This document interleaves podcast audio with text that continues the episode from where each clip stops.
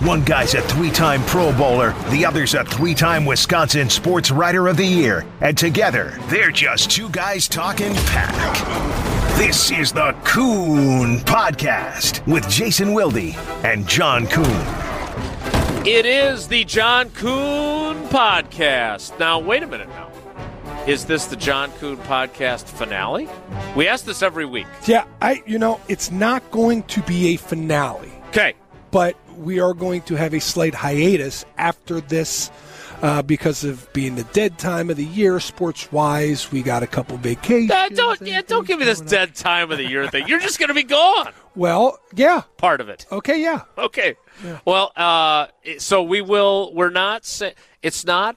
It's not goodbye. Yeah, it's, It's see you later. See you later. Talk to you Yeah, later. yeah, Listen later. We'll say it like that. All right. So you and I uh, on Monday did Wilde and Tausch. You were the cousin sub of the day, and uh, then we will hopefully do that when you get back sometime because Tausch takes all that vacation. But you came to the house and did the show. Yeah, and almost broke my neck. when it shovel your driveway, man. My driveway was completely clear. No, but not if I fell and nearly broke my and neck. then yesterday it was warm, or Sunday it was warm, You're and there was melting. You're lucky I'm an athlete. You're lucky. You're I'm an lucky athlete. you're an athlete Yes, too, we're though. both lucky I'm an athlete. You know, Edgar Bennett used to always say, and this was one of my favorite quotes, is good athletes fall slow. They don't have the hard falls where they fall right on their head and get up with mud entrenched in half their face mask. They know how to take a fall, stumble for a couple extra yards, duck their shoulder and get a roll on Yeah. the back end and no no harm no foul not a big hit not a big fall just a nice soft fall that's what we had out there although it was it was It's on concrete. listen it was fred flintstone-esque my feet were boop, boop, boop, boop, boop, boop, and they were going at a mile a minute put my hand down it too was on ice clean your driveway man So I, I, I will acknowledge that I could have put salt out there, uh, knowing that you were coming. nice for you to take some accountability on I, this I'm, I am, you know, Tausch never been, it's admits he's a, wrong. it's been a I while do. yeah it's I should have. Uh, I didn't, so that's on me. But again, uh, knowing my, as we have discussed on the podcast before, my anal retentive nature about my driveway, Hmm. that I never like to have snow get compacted onto the driveway. Yeah. So the driveway was clear, man. And then the melting runoff created this ice slick that you unfortunately happened to traverse on your way into the house. And which it- means your driveway was not clear well, okay. Uh, I'm, I'm still blaming uh, global warming for that. Um, all right. So you you survived. You Yeah. were okay, um, and you are not going to be going on your trips suffering the after effects of your fall. Thank as far goodness. as you know. God, I mean, I'm going golfing uh, coming up here shortly. I would, if I would have not, after taking four months of no golf swings, if I'm about to leave to go take some golf swings, and this would have been ruined because of your Because it driveway, would have been your back. because of your driveway, Yeah. Uh, I would have thought about repercussions. I, you know, my only regret is that I don't have that ring doorbell that would have had like the video that I could then place on social Well, I did lay there for a split second, just taking a deep breath, like. You might be down, but you're not out. You're getting up after this one. I felt pretty good about the fall once I was all the way down. So tell me a little bit about your golf trip that you're going on. Who's do- going? listen, Where are you I going? Do, I do one, two, maybe three golf trips a year. I'm lucky that my wife lets me indulge in that. That's Yeah. kind of my getaway. That's my vice. Um, I've taken trips all across the world going golfing. Been to some really cool places, and about. Mm, Two to three years ago, me and a couple of buddies were sitting down with, I think it was a 2017 edition of Golf Digest, and we said, All right, how many of these have we gone to Oh. together? And at that point in time, together, we had done 11 of the top 100 Oh, really? U.S. golf courses. And then we started looking, and it was like, well, I did that one, well, I did that one, well, I did that one, and I did that. And, and we had done collectively between the three of us, we had done somewhere around 44 of the top 100 Oh, wow. courses. So Who are said- these buddies? Um, funny you should ask. Um, I do take. I took a golf trip with Tausch to Scotland, where we knocked off some pretty impressive courses over there. Um, and I do take a golf trip every year to Myrtle Beach to reconvene with my college teammates and my high school teammates. Cool. It's funny how I'm kind of the the mud in the middle that kind of holds everything still because You're a half of- guy. Half, yeah, half of them are my college teammates, half of them are my high school teammates, and we do that trip every year. We've done it for ten years in a row now. I think it's important to do that trip because none of my college guys live near each other, and I don't get to see my high school buddies anymore. So that's one weekend a year we all get to see each other in golf. So But that's not this one? no, this is a group uh, where my wife married, uh, or my wife um, worked in D.C. before we got married. Okay. And she had a friend that they did. So my wife was the tech specialist, I guess you would say, or consultant that you would go to to use uh, marketing software, and her friend was the salesperson. So they were like partners in crime. They were like, you know, Bonnie and Clyde going Okay. out there and just crushing it. And her husband, her friend's husband, was uh, about my age and he was into golf. So we started golfing together. And that's where I met him. So we started golfing a long time ago, like 2007. And then the other guy, uh, his name is Jeff. And he is his friend from high school, and we just all. eh, This has gotten way too long, way too No, boring, it's way not. too tedious. For- so, anyways, First of all, it's a podcast. We go as long as we want. So now, so now the three of us, we take a golf trip every year. Where have we done? We've done, uh, you know, we've done Pebble Beach, we've done TPC Sawgrass, and and Pebble. I mean, Pebble, we knocked off four or five right on that list because you got Spyglass, you got Pebble, you got Spanish Bay, you got Poppy Hills, you got um, Monterey Country Club, you got um, Cypress Country Club. So we we knocked off a couple right on that list, and then uh, last year we did TPC Sawgrass, then drove south to where they have the Streamsong Resort, which Streamsong has three courses on the top 100 too. So we've just been kind of knocking them off piece by piece. Um, this year we're going down. We're going to play Isleworth, um, which is in Orlando. Then we're going to drive to Tampa, play. Isn't uh, that where um, where Ryan Longwell, the former Packers kicker, and Tiger Woods, didn't they used to live They there? They used to live there. Yeah, that was. Uh, there are a lot of a lot of PGA golfers live and belong to that course. So that's the one we're going to start at, and we'll we'll swing over to Tampa and do uh, Copperhead at Innisbrook, which is on the tour.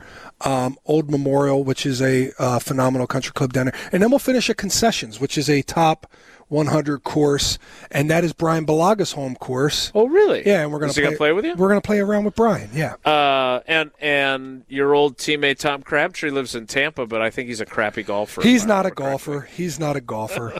but maybe we'll have him come caddy for us. I know he'll drink some beers with us. There you go. So you um, so with your golf experience, um, still nothing compares to when you and Tausch and the quarterback went to Augusta. Well, it depends on what you mean. Now, uh, Augusta's one of the best trips I've ever done, just because, well, it, we we did it in such a way where we golfed Streamsong, or I mean, uh, Sage Valley the day before. And Sage Valley as well. I, I don't know Sage about golf. another really great golf course. So Okay. the story behind Sage Valley is there was a man in Georgia who could not be a member at Augusta. They just he didn't fit the bill of a membership at Augusta. This is why I don't like Augusta. but go ahead. So he didn't fit the bill. So he tried to get in every year. Every year he's denied. He's not, you know, there's there's this there's a really hard, difficult way to get into Augusta, and it's really easy to get out of there, from what people say. And uh, this guy could not get in. So this guy decided, I'm going to build a golf course. I'm going to build a golf course that's better than Augusta, and I'm going to be the founder, and it's going to be, and we're going to be non-discriminatory, and we're going to blah blah blah blah blah. Nice. So he did this right across the line in Aiken, South Carolina. They're about 45 minutes apart from one another. They're both spectacular. It is a great course? Yeah, they're both really great courses. Um, so you went and played Augusta with Tausch and the quarterback. Yep. Well, what is that now? Three, four years ago, or Uh, more we we did it. We even? we've done it two different times, and uh, Oh, I good think, for you. I think we did it in 16 and did it in 18, I believe. Okay. Uh-huh. And for those of us that will never play it and watch it on TV and know Amen Corner and Yep. everything else, Mm-hmm. um, with all the other golf you've played, best golf experience or just like the most revered historic location? Yeah, I mean, so it depends on what you want for golf experience. For me, it was the best because there are things about Augusta that you will never ex- ex- understand until you experience it. Like to me, the real eye-opening moment was not Amen Corner because by about that time I had been awed three or four times Right. there. Um, the opening tee shot, you're kind of standing on a little bit of a hill at one, and when I'm telling you, it's just a sea of green plush grass everywhere. The only thing you don't see, and that's and that's tee box, rough, green, rough, tee box, rough. I mean, and and it's for as far as you can see, and it's like, well, wow, I'm standing on one's tee box. I can see nine's green, I can see two's green, I can see four's green, I can see, you know, you're just going, you're seeing all, you know, I can see 18's tee box, I can see uh, eight's tee box. You can see all these different places from this one spot, and it's just, it's just a sea of green. There's no dead space anywhere. You can hit the ball anywhere and find it. It's amazing because the only time you don't see green is you see the thistles from underneath uh, the the trees, and that's all you see is that and some flowers. It, it's it's amazing, and to me, the true eye-opening moment was when so that's on one so that's kind of an eye-opening moment. You're about to hit the first tee shot on one. But then you hit the tee shot on two and you walk down to the middle of the fairway where it dog legs. And right when you hit the dog leg i would say that's the highest point of the whole course. And you can see nearly half the course from there. When you crest this hill it's just a magnificent sight of of of beautiful landscaped um, just grounds. I, I just I can't put it into words just how beautiful it is. And then knowing that you know you, you get to play it and you're walking it, it, it's just amazing. It truly is. So, last thing on the golf front. Okay. Um, how much of your enjoyment of all these incredible courses that you guys have played is predicated on how well you play? Because these are great courses Yeah. because they're hard, and I'm just wondering how much less do you enjoy it if well, it's a day where you suck? I played great at Augusta. It was one of the best rounds of golf I've ever played in my life. So yeah, it matters. Nice. So it matters. But um, I've played some courses that were abs- that I played absolutely terrible. Um, I will say this: there was a couple courses in Scotland where you're playing on the side of a cliff. And it's really neat, really beautiful, just like Augusta for different reasons. But I walked up on a tee shot on a par three and bent over to put my tee in the ground to lay my ball on. And about five feet in front of where I was teeing this ball was a thousand foot drop off a cliff. And as I bent forward to put the tee down, I got about a vertigo or something where I like lost control of my body and I, I, I then went white as a ghost and could not swing the club. You can ask Tal. She said it was one of the more embarrassing, hilarious moments he had ever seen in his life. How we, how I went from being perfectly normal to not being, but I, it, it just playing on the side of a cliff, Yeah. had me whack for until we finished the round and I was able to get a beer in the clubhouse and realize I'm on solid ground. I didn't have to worry about falling anymore. that would have freaked me out too. Yeah, it was it was it was wild. It was it was a crazy experience. But all of those go together. If you, I just I, I just really enjoy golf for for uh, The camaraderie, the your camaraderie and the therapeutic part of being in nature and and walking around and and uh, it's four hours long. So There's a reason why they call it a good walk spoiled, though, Yeah. if you play poorly as Yeah. Mm-hmm. well. Uh, well, we wish you good luck and good rounds. Hit them straight. Well, thanks. With your buddies. It. It's only a couple days, but that's what you got to. That's what you have to do here in Wisconsin. You gotta get the outta here. Are so long, but you can make it. Ha- you, it's this is what I always say: the winters in Wisconsin aren't a big deal because the first three months of winter are football season, right? The Super Bowl fe- first weekend in February. Right. Well, That's- for now. That's when it yeah, that's when it gets difficult. That's when winter hits you. Is after football season and you have all of February and all of March to get through yet. So I always have a vacation planned or a trip planned for that point in time in the year. Well, uh, we hope you enjoy that. While you're traveling to go play golf, a lot of NFL prospects have traveled to the scouting combine, which is this week. Um, refresh my memory. You did not get an invitation to the scouting combine, if I recall, No, sir. No. which is proof that you can have a decade plus long career in the NFL and not be there this week. It's It is not, proof. it- it is it- proof. It's uh, It's not as easy. It's it's it's Right. difficult, uh, and it's it's just difficult getting in, getting the invite. You know, getting the invite to the party. And I don't mean the combine. I mean if you don't go to the combine, you have a hard. It's difficult to get on a team to get on a practice squad if you didn't go to the combine. And there's only a handful of guys that do it each and every year because you know the combine has 400 new guys each year vying for one of 1700 spots that are already taken. So it's it's a tough it's it's a tough road to go if you don't do the combine. But no, I didn't do the combine. I had a pro day and in fact I had to have two because nobody showed up to the first one. So this is a story that you have never told on the John Kuhn podcast before. Uh, and it includes, uh, if my memory serves me correctly, a little bit of um, malfeasance would be strong, Malfeasance would be inaccurate. uh, some dishonesty, Ingenuity, dishonesty, creativity, dishonesty, and fun. and dishonesty. so take us through. I this is one of my. I mean, you know me. I love stories. This is one of my all-time favorite stories. Not just one of my all-time favorite John Kuhn stories. Uh-huh. Literally one of my favorite stories Well, of 25 I, years on the where Packers. in the world do I start? Do I start with the embarrassment of nobody showing up to the pro day? That sounds like a great place to Okay, start. so again, no letter in the mail, nothing saying John come to the combine. Now, you're not going to point this out, but before you start, you had an illustrious career at Shippensburg University. I mean, you were extremely productive. You had a bunch of touchdowns. You had 5,000 plus yards. Yes, but what made this even crazier than all of that is the fact that we had several players on one team that had a chance to play in the NFL. In fact, my I'll start at my junior year. Going into my senior year, we had a guy by the name of Ron Johnson, played defensive end, special teamer, played two years for the Philadelphia Eagles back in the mid uh, first decade of the 2000s. Okay. Okay. After he was a senior that year and we were all juniors, we were allowed to weigh in and get measured and run a 40 for the NFL teams that were in attendance for his pro day, one single guy's pro day. And there was, I don't know, maybe a dozen of us that day who went and took advantage of that. Was he good enough that there were most of the teams there? Well, there was two teams there. There was there was the Eagles and somebody I can't remember, maybe the Colts. So the Okay. Eagles, so the Eagles and the Colts were there. The Eagles ended up picking him priority free agent. He played for two years.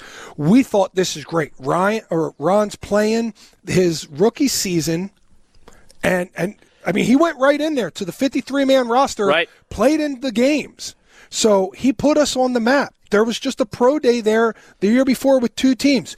We have now six guys who's going to perform at this next pro day. Myself, Brent Grimes, who's played a decade in the NFL. Right. Ryan Hoffman, who played um, in NFL Europe when we still had NFL Europe. Uh, Joel Gamble, who was on several teams in the NFL, their their uh, their practice squads. Okay. He, he never made it active, but he was on their practice squads. We have four guys who made it in some form of the NFL. Right. Two of which have made Pro Bowls, and we get to the pro day, and crickets nobody shows up. We are there, you know, you get there, you get to the pro day, and you know this because you wear running pants all the time, but you got to get warmed up before Sure. you do Yeah, I know an I do. athletic competition. So we're warm, we're there an hour ahead of time. We're warming up. Our coaches, our college coaches are there. They're like, "You guys get good sleep last night." They're hyping us up. You good to go? Yeah, yeah, yeah. All right. Well, get some get some high knees, get some butt kickers. You know, it, we're really good at calisthenics and Yeah. D2. Oh, yeah. So we're getting warmed up.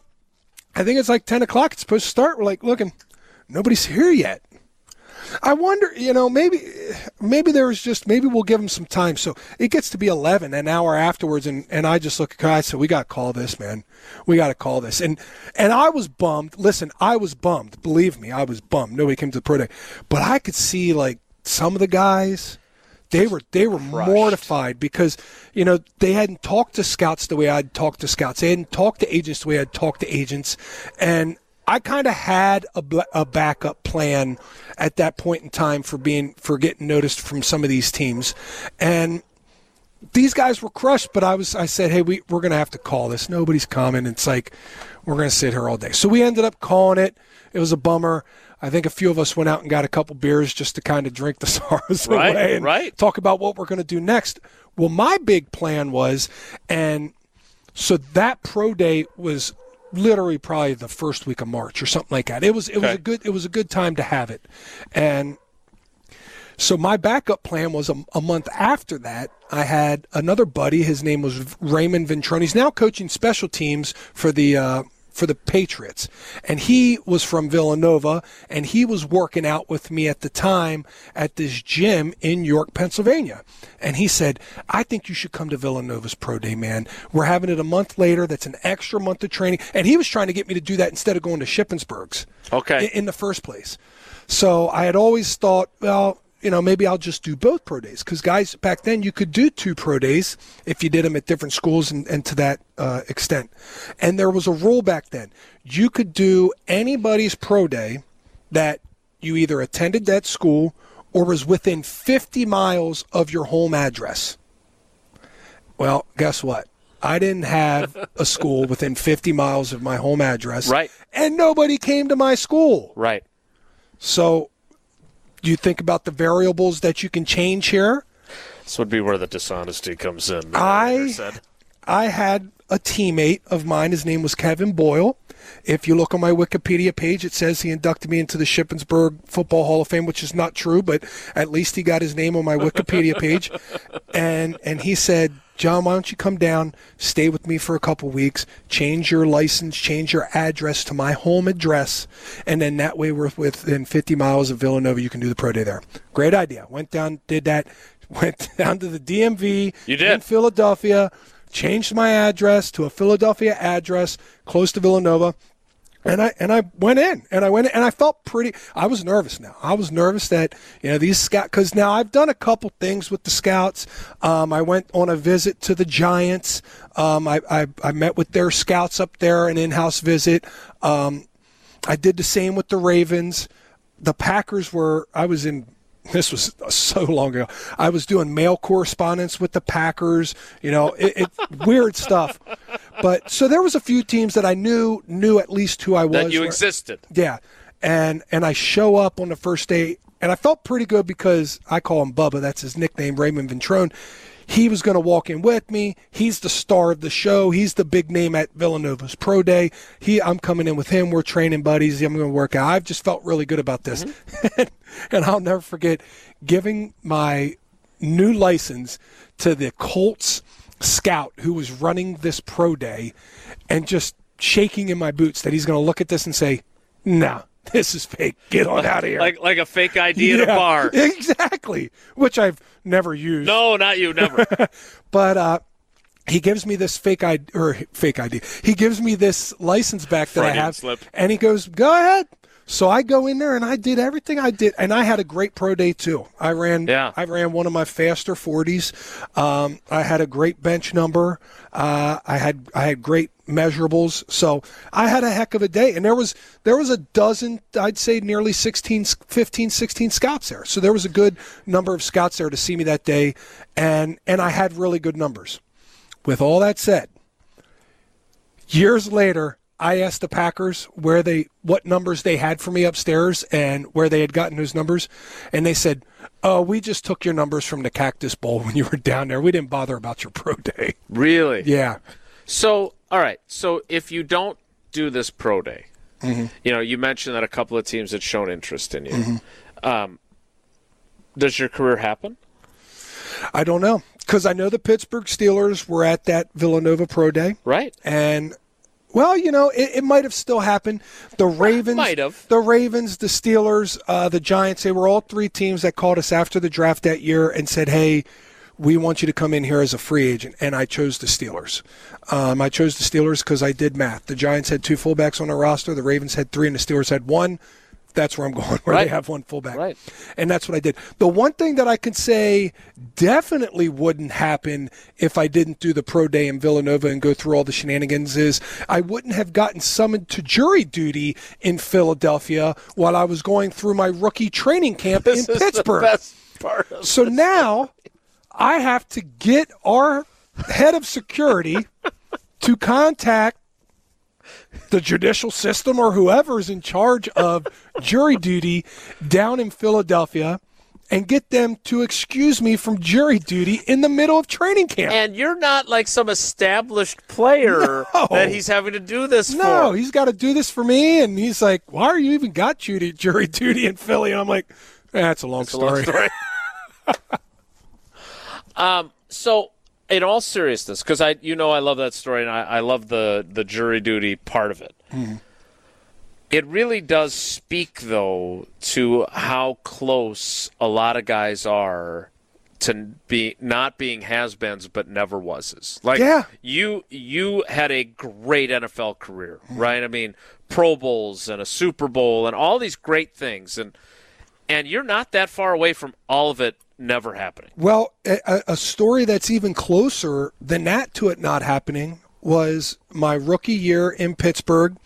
I was on a practice squad. We we had some injuries with the running back position, so Noah Herron, a guy who ended up coming to the Packers Right. later, was there, and then he had to be put back down on the practice squad. So I got bumped from the practice squad, and I'm at home, and I'm at home for six, eight weeks, training between my house in in, Pen- in York and and Shippensburg, driving back and forth, and kind of um, doing that thing, working out, staying ready for a phone call. Well my agent gives me a call and says, "Hey, the San Jose SaberCats want to sign you to an Arena One league. They're the defending, you know, Arena Bowl champions. They'll pay uh, forty thousand dollars, and that's they have a bunch of places that they can place you using your degree out there in San Jose for the off season. So you'll also earn in the off season at another job using your degree."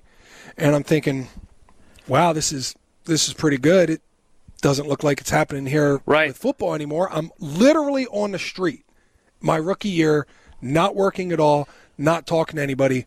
And so I said, okay. So we fly out there. I sign a, I, I sign a contract.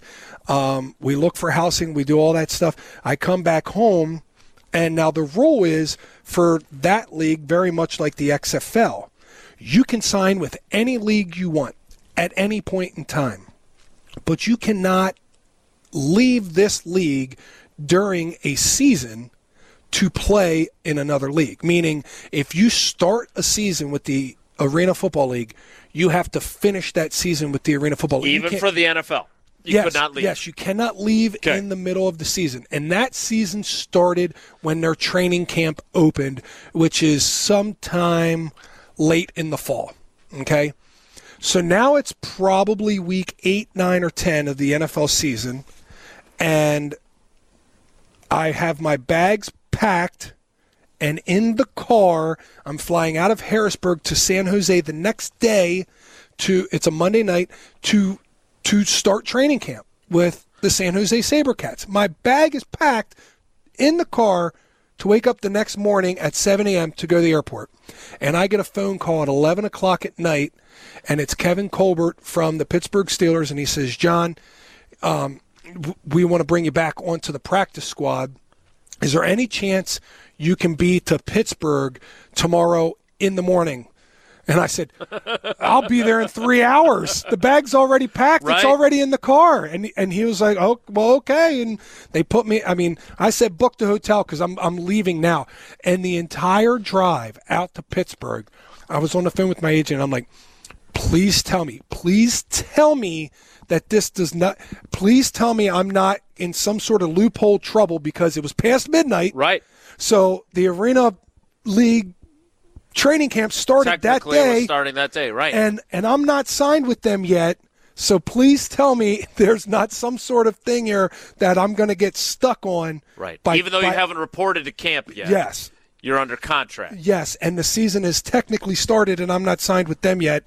So he said, "No, you have to actually attend." So I got I got lucky there by about a day. I could only imagine if that phone call would have came while I was on the flight, Right. and I landed Or in two days later. and I land in San Jose, and I have this message on my phone, and I listen to the message on my phone. I think, "Oh my gosh, I can't get off this plane because they're going to be waiting to take me to the Right. and I can't go there."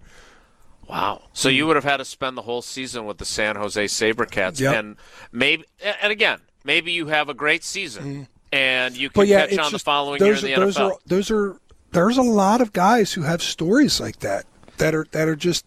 It's just. I mean, Kurt Warner was bagging groceries, wasn't Right. he? Yeah. So, um, a, a great quote that I love that I heard is uh, LaDainian Tomlinson saying, "80 percent of 80 percent of guys in, in the league can be stars, but only 20 percent will get that opportunity." Um, I don't really know. I mean, he's kind of talking about being stars and Right. um, going to Pro Bowls and stuff like that. I, I kind of look at it more as there's 1,700 guys in this league, and there's a great majority of that 1,700 guys that are are in this league because of X, Y, and Z. They were a big five star recruit coming out of high school. They went to a Division One school. Right. Um, you, you know, just their their dad played in the league or an uncle played in the league. There's all kinds of boxes that you can check for these people, and yet. On t- there's a very small amount of guys who don't have any of that that are still very capable and play in the league, and then there's a huge pull outside the league. Guys that can still play in the league, but for whatever reason, right place, right time, perfect circumstances, the right offense, for whatever it is, it just doesn't work from there's a, there's there's there's a lot of guys that that can do it and it just doesn't Right. work. And it's, I mean, that's the case with Tausch, right? Mm-hmm. I mean, if he gets drafted by another team and the right tackle doesn't get hurt, Mm-hmm. I mean, maybe he bounces around to a couple practice squads. Instead, he has an 11 year NFL career and wins a Super Bowl Mm-hmm. with you as his teammate. All right. So the combine is underway. We'll see, you know, where the Packers end up when it comes to drafting and filling needs. We've got all kinds of talk, time to talk about that. Yeah, and they and and unfortunately, it sounds like they're not going to have a draft now in Green Bay for another what five years? Well, we'll have to wait and see. uh, although there was that discussion over the weekend about the 2022 draft, um, But they're- perhaps. they're, bidding hard for that right now too, with the convention center getting done. right. Um, they're they're making a push. If if Nashville can do this, if Kansas City can do this, why not Green Bay? And I say the same thing. Why not? Because you know the, the last weekend in or the middle of April, that's when it is. Yeah, late late April. Okay, so it's late April. Why can't Green? It cannot be weather. No, I would assume hotel space is part of the challenge. Mm-hmm. Um, beyond that, I mean, if you're here's my thing: if you're a if if you're an NFL fan and you're going to the draft, obviously you want to have fun stuff to do Yeah. in that place, whether it's Nashville or Dallas. I think had it right. Vegas has it this year. Kansas City's got Mm-hmm. Philly it. had it once, yeah. Right. So there's lots of you know you want to have stuff to do, Mm-hmm. but you're pretty hardcore as a football fan, Right? If you're right, that's what I thought. If you're going to the now, didn't they say over the course of those three days, a million people showed up at the Yeah, and it was like a- Nashville? It was like a uh, an economic impact of like 125 million dollars. What happens if a million people show up here Yeah, I don't know. for a three day period. I'm probably gonna have to clean the basement. It's going to be rent it out. Woodstock. People Right. are going to be sleeping in the streets. Yeah, I'd be curious to know what exactly the logistics are. Well, they do Summerfest right down the road. Maybe we can figure out some sort of way to make that happen. I mean, you've got so Titletown would have appeal, obviously, Mm-hmm. right? And a new convention center, and they have the Resch Center, and they obviously have Lambeau Field. Um, I know Tennessee. The draft was outside, right? Yeah. It was at the end of that road Yeah. that's just on the river across from the football stadium. Um, you would hope that the weather would cooperate, but there are some probably inherent risks. I mean, we've had snow on April 14th Yeah, in Green Bay, it. Wisconsin. Yeah, Lots of big snowstorms. So I'd be curious, um, and we'll uh, you know we'll see if if it's well, they got they, 2022 they and 2024. well they have time to f- figure that out. It sounds like it's not going to be 2022 now, so our best shot is 2024. Um, they have time to work that out. What they're running out of time for is the CBA, and we talked about it on the last podcast. And now, even over the weekend, we thought we were going to get a vote, and we have not gotten a vote yet. And now we are sitting here this week, now the last week, uh, the last full week of February, and wondering, is and can this thing get done for the players? Right. Um, I am intrigued by the dynamic. And look, you were a players' association rep. You're also a guy though that went from being lack for for lack of a better term, early in your career, a nobody. right? You're you're uh, You don't have to explain it. I was a nobody. Just say it like that and move okay. on. and then you became somebody. Well, thank right? you. went to Pro Bowls. You were a veteran player. You were res- respected in your locker room. I'm So wait, you're a nobody if you nobody shows up to your pro day. You don't Correct, get invited to a combine, and you have to See, sneak this your is way. why I was going to couch it further, um, and you have to get out of jury duty on top of it. Uh, but here's my thing. So it's been interesting because there's been a lot of pushback from star players, Mm-hmm. right, and high-profile players, and it sounds like, correct me if I'm wrong, that the rank and file. I won't use nobody again. The rank and file players, the you know the the the largest portion of that 1700 players wants the deal.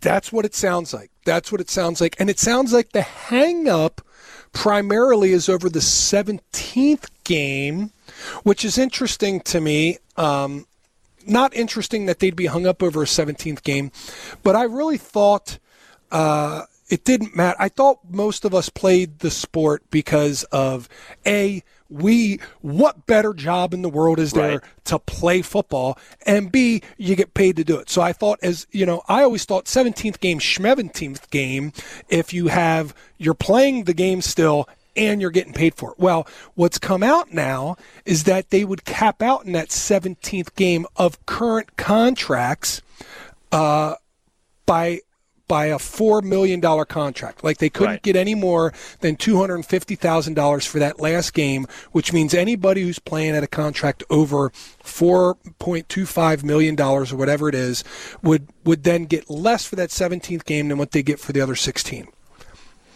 That makes up about fifteen percent, maybe twenty percent of the National Football League. Okay, I was wondering how high that percentage. So if, if if 15 and 20 now keep in mind though those are the most powerful correct 15 to 20 percent.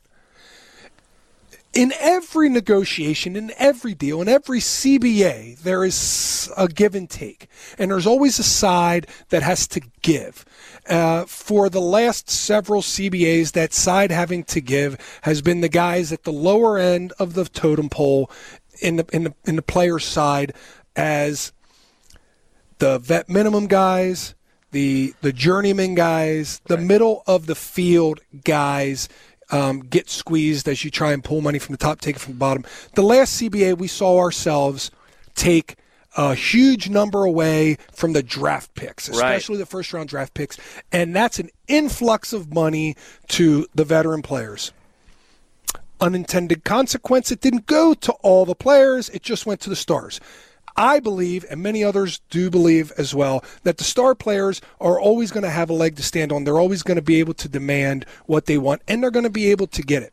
But it's these guys in the middle and the bottom that can't really demand it. And they didn't really see a bump there was not a trickle down. there was not. So so they gave. They gave for the last 10 years. And now is a period where that 80% because this new CBA is bigger and better than the last one. It raises minimums and it it's for an extra one to one and a half percent of total player revenue.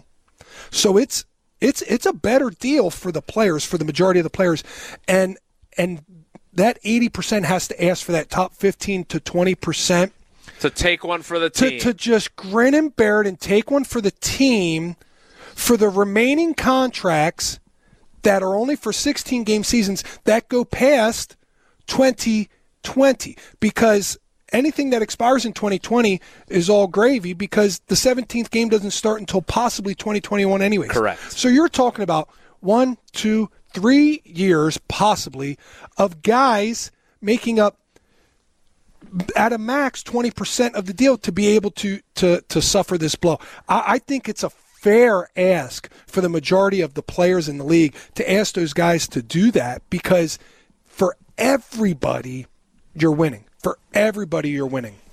We talk about the NBA and some of these other leagues are at 50 50. The, the, the truth of the matter is, by the time you break down actual dollars and cents, the amount of money that comes into the NFL and gets divided by the owners and the players, if the players sign this deal, the, the players will be making a higher percentage of the actual money that comes into the league than any other professional sport.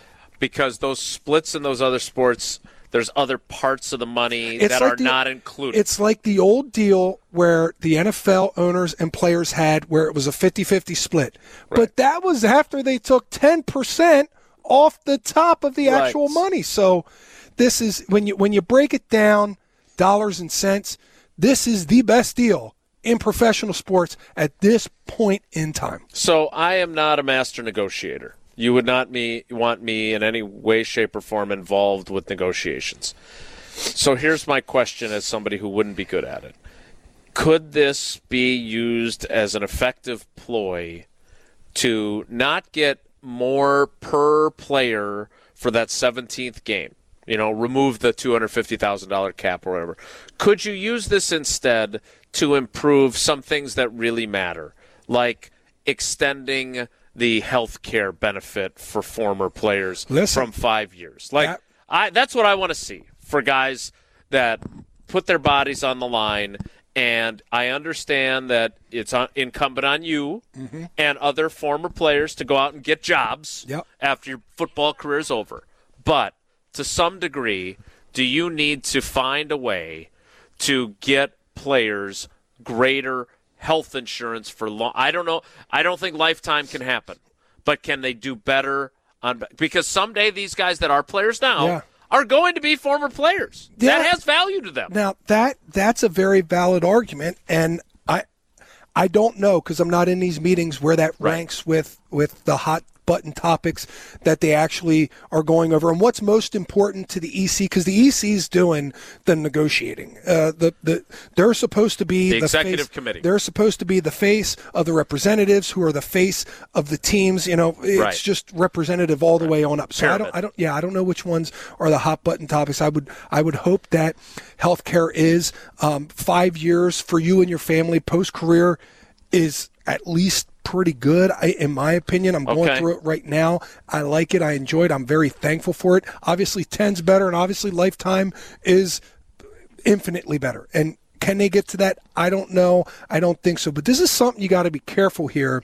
If you start looking at this CBA the way that it is right now and not liking it, whether it's for the healthcare or whether it's for a 17th game, if you go and think, all right, no, we don't like this. We don't like the 17th game. The really loud minority, like I said, of 20%, the really loud minority versus the really quiet majority wins, and we Right. turn this down and we vote no as a players' union. What you have to be worried about now is the owners are setting this deal up, a deal where they're giving you more money than they gave you before. And they're setting this deal up so they have a full year to negotiate with their biggest moneymaker, the TV contracts. Right. And you make it really difficult for them to negotiate these TV contracts and make them more money and make you more money. Right. They could turn their guns away from the TV contracts and turn it towards you going into next offseason with this CBA contract negotiation and they might want to make up make it up on the back end and offer you less next year. There there is a portion of people that believe that is a fair and valid thought. So that it would end up in the long run hurting, the players because even more. lesser deal. Go ahead and get your 17th game for one prorated of your of your contract amount because overall we're going to be taking back billions because listen, this fight is not about millions to these owners. This Right. fight is about billions and the players are talking about millions. Well, you're going to go off on your golf trip and a few other trips. We're going to go on hiatus. Maybe this will be the finale. Maybe you'll just abandon me. We'll be back. But we'll find out, and it'll be interesting to see in the couple weeks that you're gone if when we reconvene, there's a CBA deal or not. Yeah. We'll find that out. This has been this week's edition, before hiatus, of the John Kuhn Podcast. Thanks for listening.